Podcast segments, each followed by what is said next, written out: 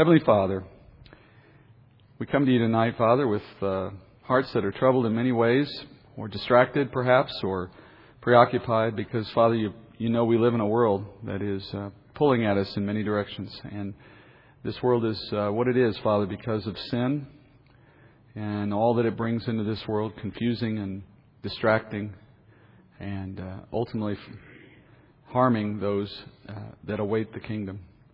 And Father, we know that it can only go so far in our life and only has so much freedom, and that you have saved us from the penalty of that sin, Father. But but in the meantime, we live in a body that knows it, in a world that that only knows it, and we ask Father you'd help us uh, penetrate that darkness first and foremost by uh, remaining focused on the mission, on the kingdom. And tonight's a small moment in that in that effort, Father, a moment in which we can set aside the world and all that it calls on us to uh, concern ourselves with and in place of all of that, uh, sit at your feet, consider what your word has for us, what it's had for us for, for millennia, Father, what it's been given to the world to know. And for each of us individually, Father, something in this word tonight for us. We, we trust that. We know that. And we've come here to hear it. And thankfully, Father, we're not, uh, we're not uh, uh, dependent on the weakness of one man to communicate it. But Father, we know the Spirit will tell us what we need to hear. And so we, uh, we come, to, come to you expecting that kind of education tonight, Father. Please show us what you want us to know. And uh, then as we hear it, Father, I pray that you give us hearts to want to do what we hear so that we're uh, pleasing to you in all respects. That's who we want to be, Father. That's always my prayer as we enter into a chance to learn that it wouldn't just be uh, filling our heads, it would fill our hearts as well. We pray this in Jesus' name. Amen. Well, when we looked at this book last week, we noted that Samuel opened with a brief look at his family origins. So last week's study was a bit of a warm up into the real thoughts, the real main points of this book. So we're leaving that introduction, that warm up, and we're now going to take a look at the major themes as they develop in the way Samuel writes. And I think if you were here for the Isaiah study, which was some time ago, or if you've done it on your own, then it's a good comparison for us to look at how Samuel writes and how Isaiah's book is constructed. Isaiah is a multi layered, almost an onion uh, as a comparison, where you peel it back and you find more and more art and more and more uh, depth. And that's why he's uh, often held out to be the most articulate prophet of the Old Testament. Samuel's not far behind him. Samuel's not doing it in poetry so much as was uh, Isaiah's tendency, but nonetheless, there are a layering of themes, and there's a particular a kind of literary technique that Samuel likes to rely on quite a bit called chiasms. We'll talk about one tonight as we finish the study tonight. And, and chiasms and other literary forms in Eastern writing, in Hebrew writing particularly, help direct the reader, the student, to the main point, to the ideas that are supposed to be understood. So that even as it's just a narrative of people and events and ideas, embedded in that is a code, if you will, of the main thought, the main spiritual points that we're supposed to take away from the text. So, as we move now out of the early parts of the book, the origins of Samuel and his family, and get into the details of what happens to this man over the course of his life, it's going to be my responsibility to try to teach not just what happens, but with the meaning behind it as Samuel has given it to us. So there'll be points in time which we leave the narrative and look at it from another point of view. Going to the narrative, though, we learned last time that he was born, Samuel was born to a woman who had promised to give him away in service to the Lord if she could have that child. And since the Lord was the one who made it possible for Samuel to be born, well, then we know that it was always the Lord's intention that his mother would do what she did. As it were, he was withheld from her until this moment, so that at his appearing, there could be purpose in his birth. Samuel's going to be a servant of the Lord, she says. He's going to be the son of a priest, and he himself was born of a priest. So he's qualified to serve according to the law in that capacity. So he's going to be raised in the temple by a priestly family. But his family is not the family that we would have expected to produce a child to lead Israel's priesthood. And nor is he likely to receive the favor of the existing high priest. So even though he's been adopted by Eli and he's part of that family, there's no reason to suspect that Eli would consider Samuel a future high priest of Israel.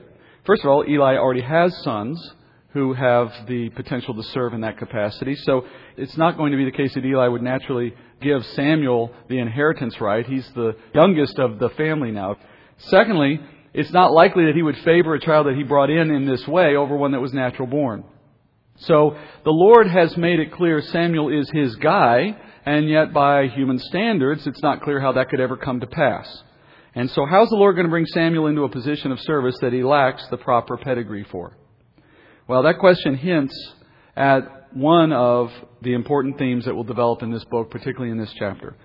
Because first, God has to remove those who fail to seek Him in faith and in obedience, those who serve Him in a selfish desire and a pursuit for what they want rather than what He wants. Those have to be taken out of the way, thrown down, as it were.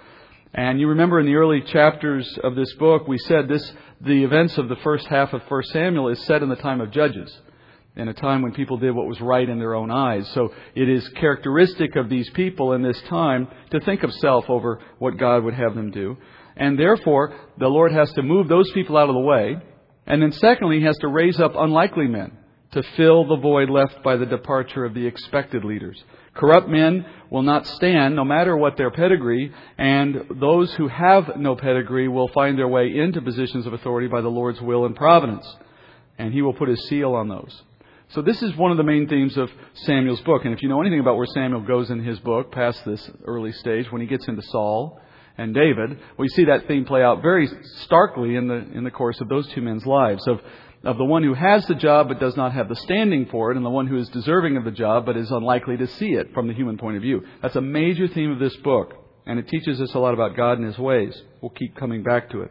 Now, the content of chapter 2, as I mentioned a moment ago, is arranged in a very structured manner to reinforce the point I just made, but others as well. And we've already seen the opening of this chapter have a very structured form all its own. That is the song of Hannah that we sung, or we read, that she sung.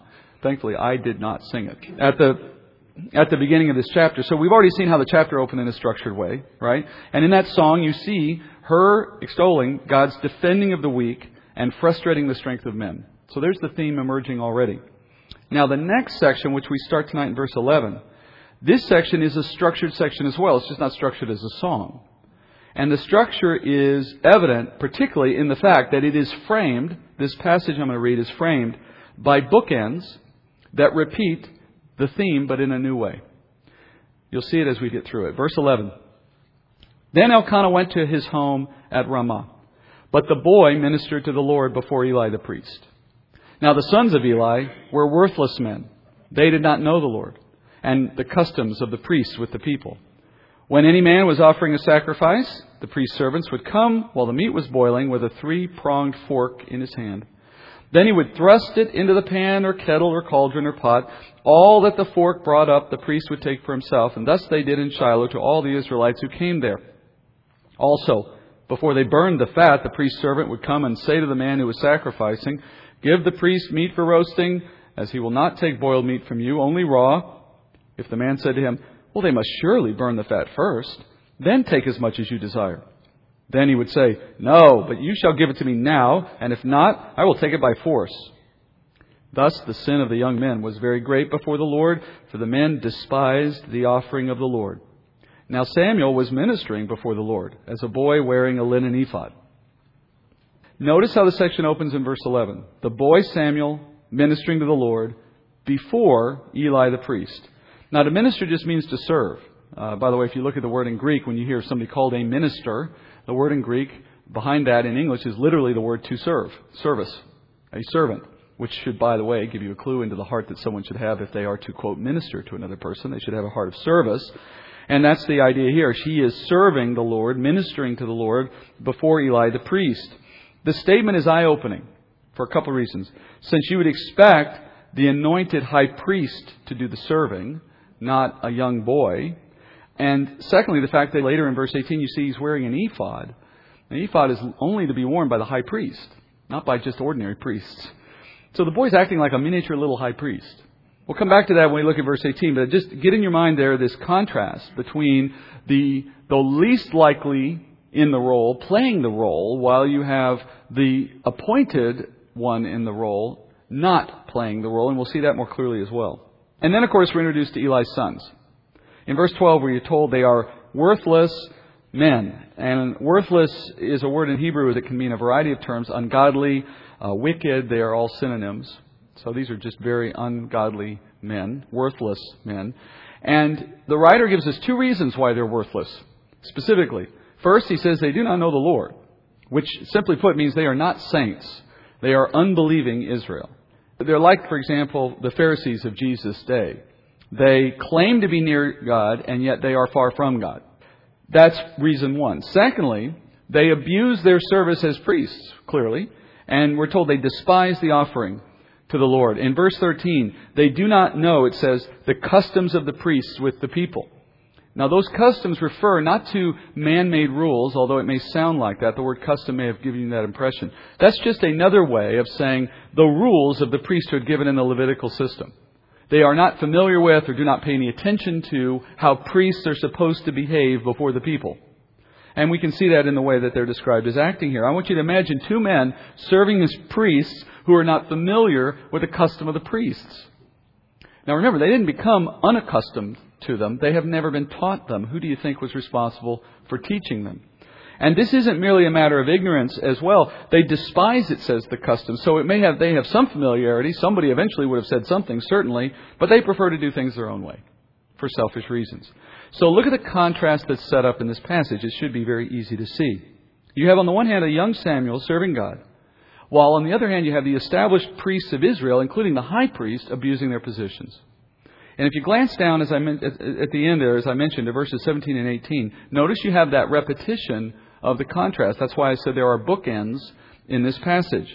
In verse 17, you see a similar conclusion concerning the priests. They are despising the offering and, and they have sin. And then in verse 18, you have the repetition of Samuel again ministering before the Lord. So this contrast is intentional on Samuel's part. One person doing what they're supposed to, the other one's not. What they're doing in the details that we read, they're stealing from the people and they're stealing from the Lord. Part of the offering that was supposed to be given every time it came into the tabernacle was to be a payment, if you would, to the Levitical priests, honoring them for their role in the priesthood. And the law was very specific, by the way, of which parts. The breast and the part of the right thigh were the only parts of the meat that were to be given to the priest. And it was to be boiled first, and then they could have the boiled meat. Certain portions of it were allotted to them, sort of their payment.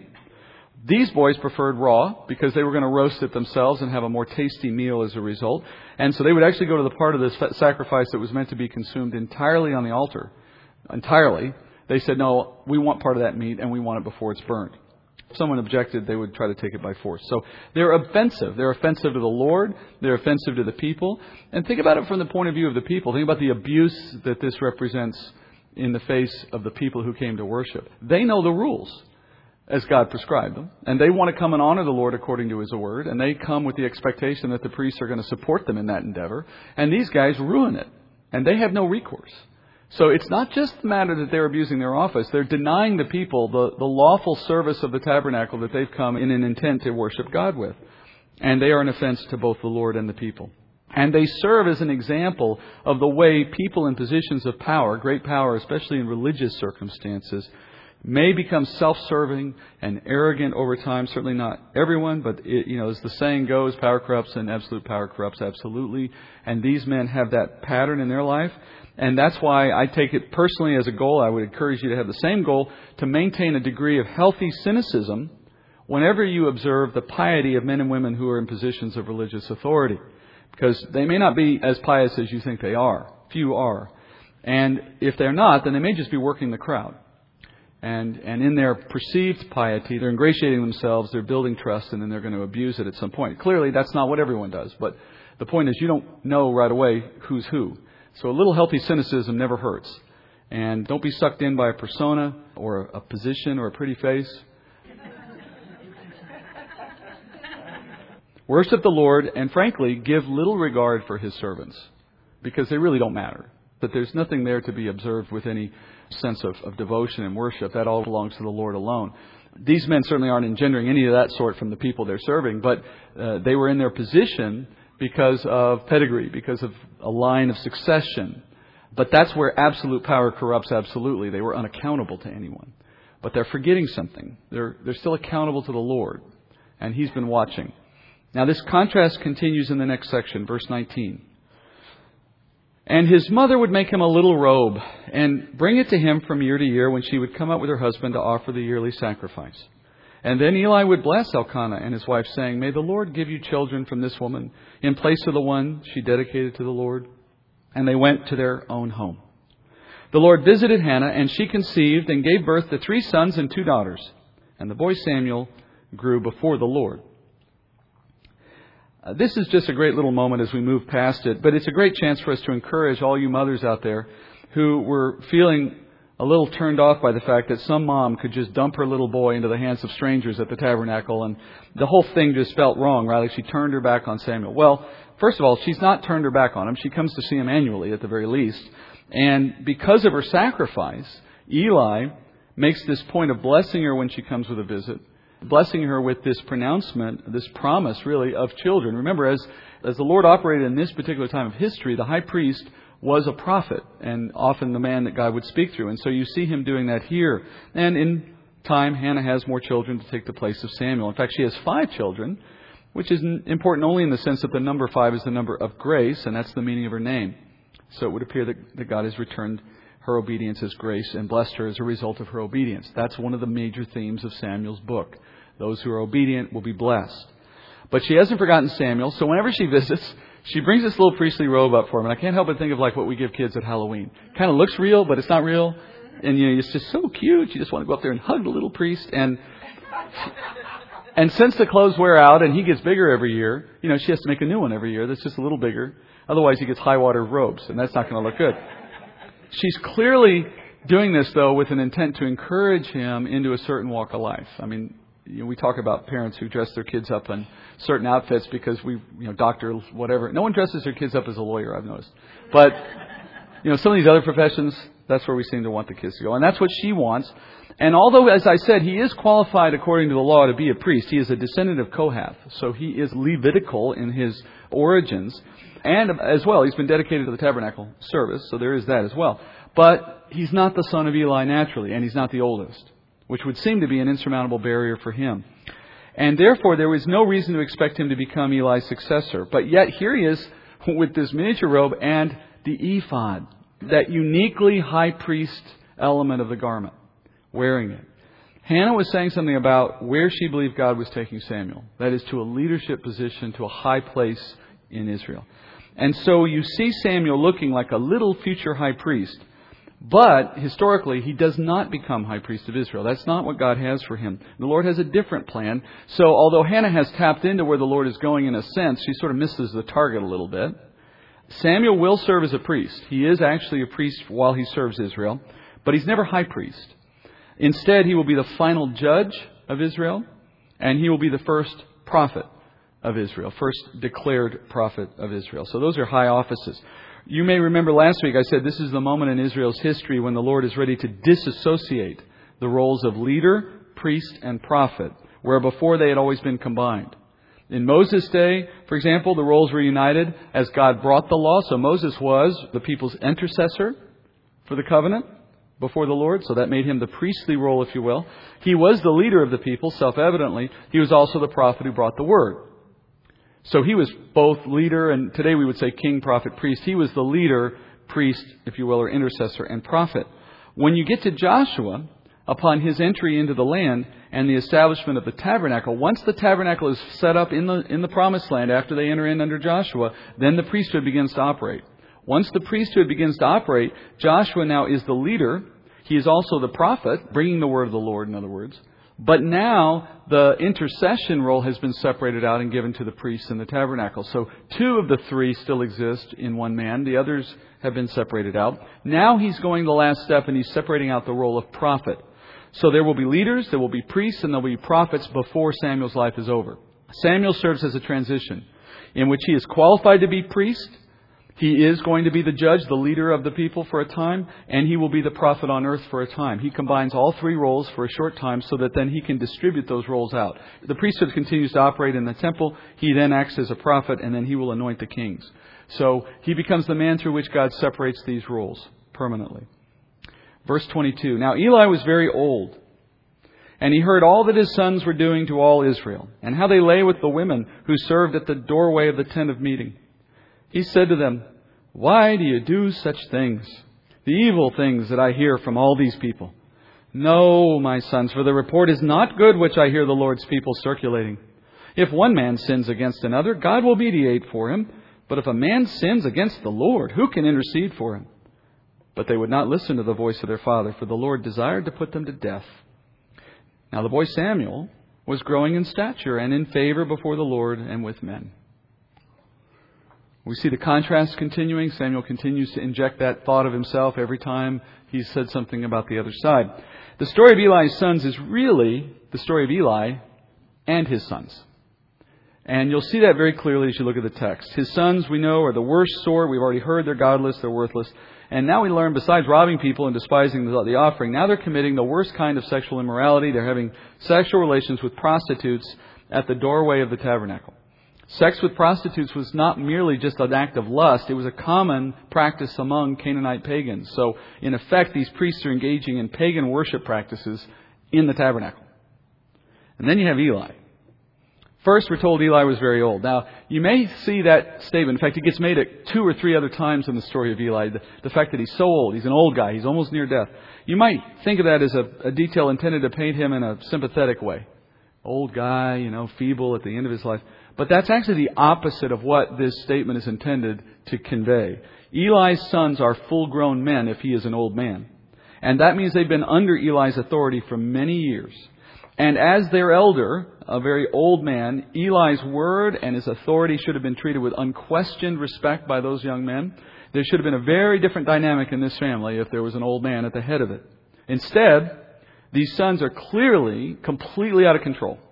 And you're told in verse 24 that Eli chastises his sons for the evil that Eli hears is circulating, or the word in Hebrew means passing around. Now I want you to notice Eli is not disturbed by their behavior so much as by the fact that it's become a point of public complaint or gossip. Eli is concerned about his reputation. He's concerned about the reputation of his family. He's like that monarch that knows his sons are reckless playboys, but he doesn't pay any attention unless they embarrass the family. Now it's a problem. And if this is truly the first time Eli has heard of his son's exploits, and I assure you it wasn't, but if it had been, it would just mean Eli is guilty of gross negligence as the high priest. How do you not know this stuff is going on below your nose when you're the guy in charge, right? Either way, his son's behavior reflect negatively on the father, and that's, that's the point. Eli is a common, popular preaching example of the sin of bad parenting, and I don't know if you've heard it said that way, but it should be. Biblically, parents are not responsible for the behavior of their children, but they are held to account for poor parenting choices that allow bad behavior to develop. And every child is born in sin. So we all start as parents with a problem child. There's no other kind. Therefore, every child is prone to misbehavior. Knowing that, every parent is expected to take the necessary steps to discipline a child so that they may address the sin. Now, some kids are easier than others. But all kids need discipline. And as I started, no parent is responsible ultimately for the behavior of their child, especially if we're talking about children who have moved into adulthood, adulthood and are just making bad decisions. But Eli serves as a warning that causes parents not to dismiss their influence too quickly in perhaps the hope of absolving any feelings of guilt. Eli was old, which means he had years to mold the character of his sons, but he failed to do so. And even now, we can see how he failed because look at how he responds even here. And you see a perfect pattern of what he must have been doing for decades. He hears of his son's behavior, and what does he do? He gives them a talking to. And a relatively mild one, I might add. He counsels them as if he were speaking to them about running in the halls of the tabernacle or showing up late for work. I mean, think about what he's heard. He's heard that his sons are stealing from the Lord in the role of priest, despising the offering, threatening violence against the worshippers, fornicating with prostitutes, defiling the temple. There really isn't anything worse you could do as a priest. There is nothing worse. I mean, I guess he could have shot the high priest. Right? Any one of those offenses I just listed, any one of them alone, is punishable by death under the law. And yet, this man, who is ultimately responsible for adjudicating the law within the temple, does nothing except shake a finger and say tisk, tisk, tisk to his sons and he's concerned only about the image that it presents. If Eli were the kind of father that the Lord requires, he would have removed his sons from service, and likely he would have put them to death, because that's what was required. But honestly, again, if he were the kind of father who would even do that in the first place, then this situation never would have come about, right? If he was that kind of to do what was right now, he would have been doing what was right before. And that's the lesson of Scripture to all parents. I could quote things you know, particularly things like Proverbs 22, 6, right? If you train up a child in the way he should go, even when he's old, he will not depart from it. Ephesians 6, 4, fathers do not provoke your children to anger, but bring them up in the discipline and instruction of the Lord. And you notice the order? The promise of Scripture is that lessons taught to our children early will produce lifelong dividends. Now, again, not with perfection, because if that were possible, we could make everyone sinless by just giving them the right parents, right? It doesn't work that way. But there's a general trend, and I think Paul's statement in Ephesians 6 adds the clarity that you need in order to interpret Proverbs properly. Paul says bringing a child up starts with discipline and progresses to instruction. Because if a child's not accustomed to correction, they'll give little attention or respect to the instruction of elders, whether parents or teachers or law officers. And that's what you see here. Eli's sons don't listen to him or respect him because he will not hold them accountable for their sin. It's a lot easier when they're three and four and five to hold someone accountable because the nature of the offense will be less and therefore the nature of the response can be less. A lot easier to do it then than when they're 16, 17, 18, and 19 when the offense might require jail time or worse. If a human parent will not hold their children accountable, the Lord in heaven will.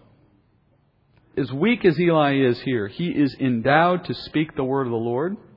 And so he speaks perhaps more truth than he realizes when he tells his sons they are sinning against the Lord. He says, if a man sins against another man, well, then he can expect the Lord will mediate, but not if he sins against the Lord. Friends, if you're like me, the first time you saw that, you thought, hmm, how do you make sense of that? That's got to be wisdom, but I'm trying to figure it out. And then you realize, oh, wait a minute, I'm talking about Eli. I'm not talking about Samuel saying this. This is Eli saying this. This advice is specious at best. He says, if a man sins against another man, then the Lord will mediate. But sinning against the Lord leaves no hope. That is not sound theological advice. This is the kind of irrational logic that has driven this man to raise two sons like we see now operating in the temple. Sinning against another man, like murder, for example, is just as punishable as sinning against the Lord directly as the sons are doing here. In fact, his sons are doing both. They're sinning against men and the Lord. I mean, there's no lesser concern because you sin against a man than if you sin against the Lord. The whole idea of it doesn't make any sense at all. Christ has to mediate for us between us and the Father on all sin. There's not some particular kinds of sin he mediates on. This is twisted logic, and it's representative of the training Eli must have given his sons growing up. It's no wonder they have little regard for what's right versus wrong. They're probably totally confused on what is right versus wrong. It's like telling your children that it's okay to cheat on your taxes because you're not hurting anyone. Or the favorite example I have is a mafia boss who orders the murders of rival bosses, but then he apologizes for cussing in front of the priest. Or like the Pharaoh who wasn't willing to commit adultery, but he would murder someone so he could take their wife. Right? In the case of Abraham and Sarah.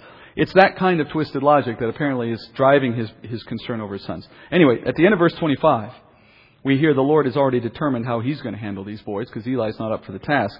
It's said here that he is determined to put them to death, as you would expect for these offenses. So, in a very real sense, Eli's failure as a father has led to the death of his sons. And the same, friends, can still happen today, including in believing families, in my opinion, when, when parents shrink back from their responsibilities, the Lord may step into that gap. Sometimes He'll step in by showing mercy, by raising up a godly child despite the mistakes of his parents.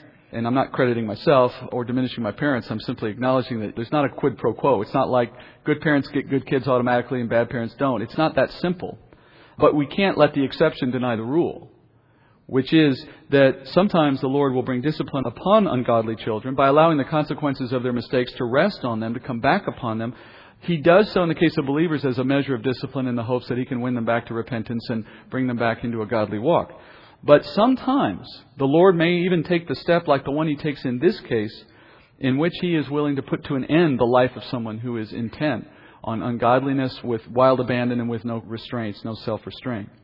We take that chance as parents when we abdicate our responsibility to discipline and to instruct our kids in the way of the Lord. Again, no guarantees, but I can tell you that if you do less than you're supposed to, your chances of getting worse kids than you would have goes way up.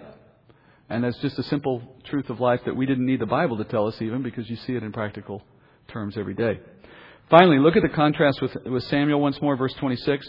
He is growing in stature and favor with the Lord and men in contrast to all that we see going on with these sons, the sons had everything going for them in the sense of who they were the sons of, where they lived, etc., and it's gone nowhere. And Samuel shouldn't have even existed by human terms. And then he's growing in stature and favor. Is that, that phrase, growing in stature and favor with the Lord and with men, Does that ring any bells? Luke chapter 2, speaking of Jesus as a child. Samuel is headed in one direction, picturing Christ as it were, prophet, priest, leader. And Eli's family's headed in the other.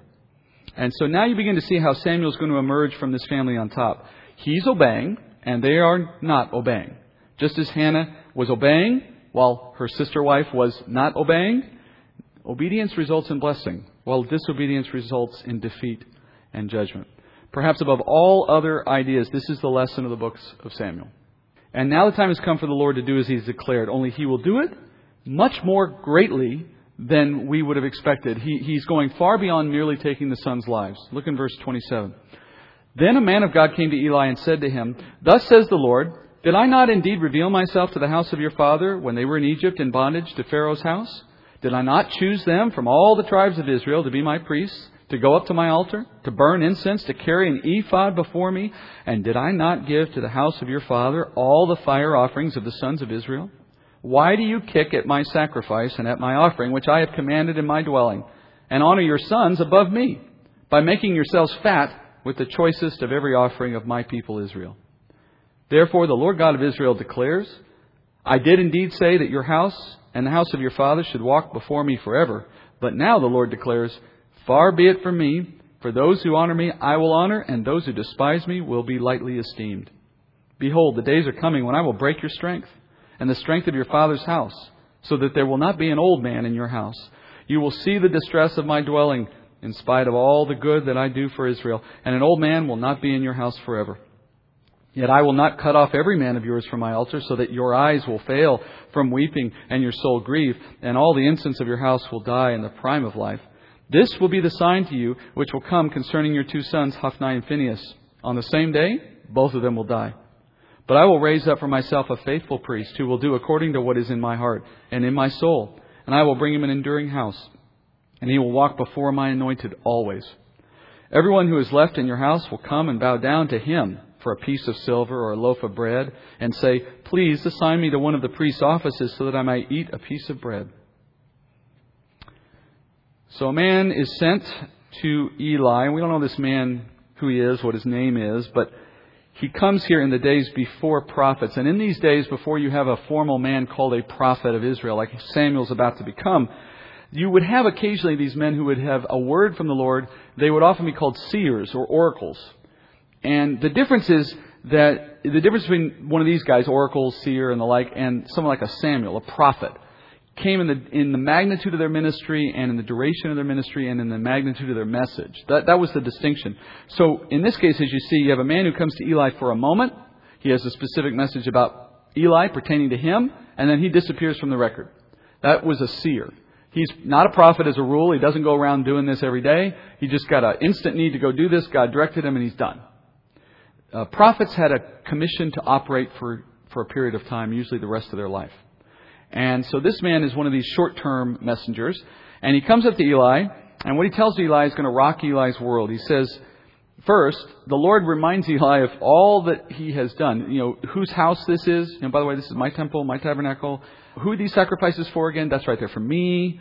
The house and its functioning were established by and for the Lord's purposes, and you serve here because I put you here to serve me. So this isn't your place. And it's certainly not your business. It's certainly not for your profit or your personal interest. It's all about me. A very sobering reminder for those who serve the Lord even now. So, of course, he says, I'm taking a very personal interest in how you have been serving me, or not serving me. The point is clear, right? The point is that a failure to serve him properly should be of great cause for Eli and his sons. I mean, that should get your attention if the Lord is not pleased with your service. And yet, he says, you are guilty of kicking at the Lord's sacrifices and offering, and you honor your sons above me, above the Lord. And you notice he says Eli has been enjoying, he speaks in the plural about the whole family, they've been enjoying the meat that his sons have been stealing. So now you understand that Eli is, is offering these half hearted rebukes and the like because he's actually profiting. He's actually enjoying a bit of the fruit of what these young men are doing in the tabernacle. And so he may not be entirely happy with what they're doing, but he's not unhappy enough that he's willing to stop the flow of profits that are coming in as a result, right? So he's compromised in that regard. It's important to note that the Lord decided to send this word, not to Hophni or Phinehas. He sends it to Eli, putting the blame directly on the doorstep of, of Eli. And it shows us who the Lord holds accountable for this situation. The Lord sees Eli as the guilty one, presumably because it would have taken Eli's willingness to allow it to go on for it to even got to this point. Never mind all the parenting issues. Just as we said earlier, a parent shares a degree of culpability when they contribute to the delinquency of a child, and this is what you see here. The Lord declares that Eli is honoring his sons above the Lord. In what sense? How is he putting honor on his sons instead of putting it on the Lord? Well, the only answer to that must be when he fails to correct and restrain them, he's favoring them instead of favoring the, the Lord. He's looking at the circumstances and he's saying, I could do what's best for the Lord, but it would require me saying and doing things to my sons that I just don't have the heart to do. So I'm going to favor them by foregoing that kind of response but friends, you either serve the Lord or you serve human interest. There's no way to cover both bases at the same time, and particularly when they obviously are mutually exclusive, when they have different goals. The Lord tells parents to discipline children, for example. Therefore, when you fail to do that, you are honoring them over the Lord. I used to tell my kids uh, when we were raising when they were younger that after they had made a mistake, you know, something that they needed to be punished for, when they would object to the punishment, you know, Dad, don't do that. You can't punish me, etc., or whatever they would say, you know, last minute appeals. I, I had a little speech which they got really tired of hearing. I said, you know, the Lord tells parents to discipline their children. When you do the wrong things, you can't expect me to do the wrong thing by not punishing you. When they were really young, it didn't make any sense, but when they got older, they couldn't argue with the logic. They realized that in arguing for me to do the wrong thing, they were contributing to sin upon sin, really. And if I gave in, I would be sinning with them. To not discipline your children is to sin against the Lord. And of course, I hope you understand when we use the word discipline, we're talking about those appropriate ways to enact discipline. Clearly, nothing is, is intended to mean otherwise. And Eli is equally guilty of their offenses because not only did he fail to correct them, but he enjoyed the fruit of it. The saddest sight is a parent who celebrates the sin of their kids. Whether that means laughing off their rude behavior, or congratulating them for finding a way to cheat on a test, or I've seen worse, you know, the parent who glories in their child's rude or brash or ungodly behaviors of one kind or another, taking pride in what a child can get away with or their strength in bullying others. Uh, I think we've all seen that from time to time. That, that is a sin in its own. And it's a sad sight because not only are they sinning, but they're encouraging the child's sin to go further. In verse 30, we find what some have called, and I think is probably true, is essentially the theme of the book of Samuel. You can circle it if you want to have that in your notes. It expresses the thought I just elaborated on a moment ago. Those who honor the Lord will be honored. Those who despise the Lord will be forgotten. And that's true for this contrast of Samuel versus Eli and his sons. It'll be true for David versus Saul. And it's a theme that will run throughout the book on various levels, big and small. Then the Lord reveals his plan for Eli's sons. Remember, this is where I said that there's a lot more going to happen here than just dealing with Eli's sons specifically. In a nutshell, what the Lord declares here is that he will cut off Eli's family line from serving as priests in the tabernacle altogether.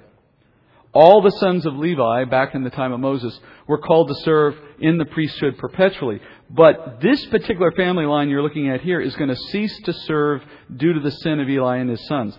But in verse 33, the Lord goes a step further, declaring that the fulfillment of this curse is not going to happen quickly. It will take years to play out so that the Lord can make sure his point is well understood in Israel because it'll take till later generations in Eli's family when the priesthood is finally cut off. But he's going to do it so that those who rise up out of Eli's line into the priesthood will die one after another in the prime of their life. None of them will become old men. So they'll come into the priesthood, then they'll die. And then the next guy will come into the priesthood, and then he'll die, one after another leaving eventually for the people of Israel to recognize that there is a curse on the family of Eli. Something's up with this family, which is what God wants them to understand so that He can connect their behavior with His response. Then in verse 35, the Lord's not done. He says He's going to promise to raise up a faithful priest to replace Eli's family line. Now, as I said, this takes place over a series of generations. The final fulfillment of this curse happens in Solomon's day, when Solomon is king. Solomon removes Eli's great great grandson, a man named Abiathar, who was the priest, high priest, the final high priest in Eli's line.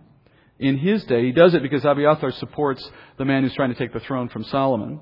And so when Solomon wins that battle, he takes the high priest out and deposes him. And no member of Eli's family line ever serves as priests again. As you see him say there at the end, they'll be destitute. Think about it. If you've been a priest, historically, for generations, you don't have any land. You don't necessarily have any skills. You don't have an inheritance. You're instantly paupers if you can't be priests. And so they're begging to have any office at all in the priesthood, even just a little corner office where they could have a little menial job just so they have money for bread. That's where he's going to leave this family. And in his place, Solomon installs a man named Zadok, who becomes the high priest. You'll notice, he says in this prophecy, that that priest who will come in place of Eli's line will walk before the Lord's anointed always. And of course, the word anointed refers to the Christ. And so, this priest who will be raised up will walk before the anointed of God, the Messiah, forever. And that references the Messianic kingdom. And you find out the final fulfillment of all of this in Ezekiel 44 and 48. That's how far God is looking in the future with this prophecy. In Ezekiel 44 and 48, you're told that the descendants of Zadok, who steps into the line to replace Eli, his descendants are the ones who serve as priests in the Messianic temple in the millennial reign. So consider what God just did. He took the line of Eli, which presumably would have found its way into the messianic kingdom over the history of the earth, and cut it off and put a new man in his place who now gets that privilege instead. Which I think is a simple way to explain you never know what you're putting at risk when you disobey the Lord. It may be temporary, but it could have consequences that you will still experience in some sense going into the kingdom, which of course is not what we hope for. But that's how thoroughly the Lord moves to remove one line and install another. Where before Eli's family abused their power as priests and stole food and so on, now they're begging for charity. Because one family acted in a foolish way, they set the course of future generations on a downward path. And then notice in verse 34, the Lord says that Eli will receive a sign that everything that's just been said is going to come to pass. And the reason he's going to give Eli a sign is because Eli is not going to be alive long enough to see the fulfillment of all of what we just covered, right? So what the Lord's prepared to do is show him through this sign that everything you just heard is going to happen, even though you won't be here to see it. And what is the sign? It's a particularly harsh one, although it's entirely justified. Both of his wicked sons will die on exactly the same day. And of course, the point of it, doing it that way is that two boys dying on the same day can't be a coincidence especially when it's predicted in advance. The point is, at the moment of it occurring, Eli's going to have a clear understanding of everything he heard is coming. Now, how do you suppose he'd react to this prophecy? You're a dad, you hear about this, you have your two sons. What do you do? Perhaps you cry out in repentance, right? Beg for mercy, ask for the Lord's mercy. You remember what David did when he heard that he would lose his son because of his sin with Bathsheba? 2 Samuel 12 13, then David said to Nathan, I have sinned against the Lord. And Nathan said to David, The Lord also has taken away your sin. You shall not die. However, because by this deed you have given occasion to the enemies of the Lord to blaspheme, the child also that is born to you shall surely die. So Nathan went to his house, and then the Lord struck the child that Uriah's widow bore to David, so that he was very sick. David therefore inquired of God for the child, and David fasted and went and lay all night on the ground. The elders of his household stood beside him in order to raise him up from the ground, but he was unwilling and would not eat food with them. Okay, so that's how you act when you realize, oops, and I hear what I'm going to have to experience, but I don't want that, obviously, and I want to try to appeal to the Lord for mercy. And, and he made all those appeals. He fasted, he prayed, he kept vigil, and so on. That's how a man after God's own heart responds to the Lord when he learns he's sinned. What does Eli do? Well, you don't hear anything at this point, which in itself is telling, I think. In the next chapter, and I don't want to get there tonight because we're going to get there in due time, but in the next chapter, Eli is going to hear again from the Lord, this time through the mouth of Samuel. And Samuel's going to give very similar commentary, very similar prophecy. And when we see his reaction in, in the next chapter, you're going to learn that his response is anything but like David's. We're seeing the, the rationale here behind the Lord raising up Samuel to lead his people. The leaders of Israel are corrupt. And if you study the book of Judges, you know, this is in the time of Judges, you understand that already.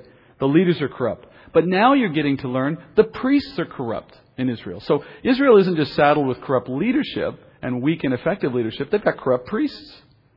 And they have no prophets apart from those who are in the judgeship. And so, where do men go? If you're in Israel, where do you go for godly direction within Israel? You have the Word, and that certainly is the rock but within the, the realm of human leadership, where do you go? It's evident that men cannot rule themselves, even under God's authority, because their sin is a barrier to obedience. Instead, God must bless those who serve. He must raise them up. He must give them the, the, the word and the counsel. And usually, as he is prone to do, he pulls someone in who you would not expect, who does not have the pedigree, which sets them presumably on a course in which pride is not going to be as much a risk for them as it would be if they came from any other direction. And in chapter 2, you see this, this play out in, in all the examples we gave, and in a chiastic structure. So the last thing I want to do tonight is I'm going to draw for you the chiastic structure. For those who may be listening and not here tonight, if you look in the notes that accompany this lesson, you'll see the chiastic structure in the notes. But for the benefit of those who are here, I'm going to show it to you because chiasms are hard to explain in words. They are, by their very nature, visual representations evident in the text. So this is the chiasm of chapter 2. Chiasms are a literary technique in which you take a progression of thought, moving from point to point to point, developing the thought through those points, and at a certain place along that progression, you begin to back out, as it were, reverse out the same points in reverse order, and we can indicate it by this kind of a, a nomenclature. What do you think the point of a chiasm is? The point is the point. Chiasms are directing your attention at the point. Look at the chiasm of this chapter. In the Song of Hannah, you have that reference near the end to the Lord's anointed. If you look, I think it's around verse 10. Then, shortly thereafter, verse 11, you have Samuel ministering, serving, right? And then next you see the sins of Eli's sons described from around verses 12 through 17. The next thing you find is Samuel ministering in verse 18, 19. And then the point becomes what? Eli blesses Samuel. Now, it doesn't say Samuel specifically, it says his parents, right? But in the patriarchal culture and an Eastern mindset, the father's blessing becomes the son's blessing. The family's line is blessed, right? So he's blessing Samuel's family, and I'm putting that kind of in parentheses, but it's really Samuel that's the ultimate recipient of this blessing. I'll come back to that. Look at how it reverses out. D prime, the same thing. Samuel grows before men, before the Lord. In other words, this line mirrors this line in the sense of sentiment, main thought.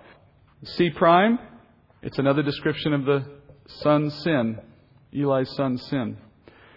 And that's around verses 22 to 25. The verses are all in the notes if you want to see them later. And then B prime, Samuel grows in the Lord's presence, verse 26. And then A, look at the very end of A. Do you see the reference that mirrors the first one? A reference to the Lord's anointed again. So the whole thing is framed by the Lord's anointed, by the power of God, by Christ. So Christ brackets the whole of it and focuses it down to this. Now, what's interesting about this is the point. How would you describe the point? How would you characterize the meaning of the point? It's, this isn't just a game where I'm trying to solve a puzzle. What's the spiritual importance of E? What does it mean that a man blesses another man in that way? And considering who they are, you have one man anointing his successor. Without even knowing it, Samuel's being prepared to take Eli's place. Samuel's parents raised godly children to replace the ungodly children that Eli is raising. So you see that juxtapositioning on both sides here. Eli's sons are going to give way to Samuel. Well, it all centers on Eli not even realizing how God is putting him to use as a prophet, pronouncing his own retirement when he blesses Samuel through his parents. So the Lord removes the disobedient to install the obedient, and he is so powerful he can even use the disobedient to make the installation. And the structure of the chapter is showing you the point that Samuel's rise was as a result of the need to fill this gap, this problem with what was in place through Eli's family. It's not limited to Eli, it's indicative of the age, of the time of Israel, where men were doing what was right in their own eyes. God didn't leave them there, though and he raises up a man who would take the place of those who could not do what God required. Right? And and remember I said I think last week that a key theme that will come up periodically is sovereignty.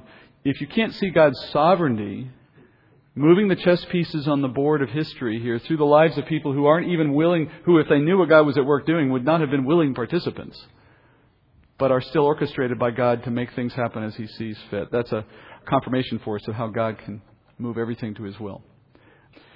Heavenly Father, we thank you, Father, for your sovereign will. It is so reassuring, Father, to serve a good God, a just one, a mighty one, a wise one, one who sees the beginning and the end at the same time, and who is moving to bring things all to its appointed end, and to do it all for the good of those who love Him and are called according to His purpose. And to be one of the called and to be of, a, called a child of God by faith has, has given us such hope to know that no matter what the world may do or wish to do, that it cannot compete with the power that you have to bring things to your desired end. And that's true, Father, not just on the pages of history, but it's true in our individual lives as well. We know that we are called to live a certain life in honor to you, and we, we stumble at times, Father, and you are quick to forgive us according to our hearts, but our, our hearts desire to repent. But, but ultimately, Father, we will be with you because Christ has paid the penalty for all of that. And yet, Lord, we also desire to make the most of our life. Let us serve like Samuel did, ministering to you and doing so without concern, Father, for what it does for us individually. And uh, we trust you with all the rest. Thank you for the night. Bring us back next week, Father, if it's your will. Let us continue in this story. We pray this in Jesus' name. Amen.